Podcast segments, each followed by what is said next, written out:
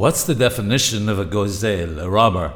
The Rambam, Maimonides in Mishneh Torah, quantifies it as follows. He's one who forcibly takes something of monetary value from another, such as by snatching metaltelim, transportable objects, from his hand, or by entering someone's property without the permission of the owner and taking objects from there.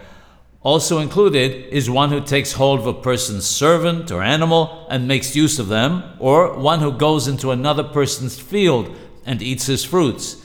Anything in these categories and the like is considered robbing, as it says.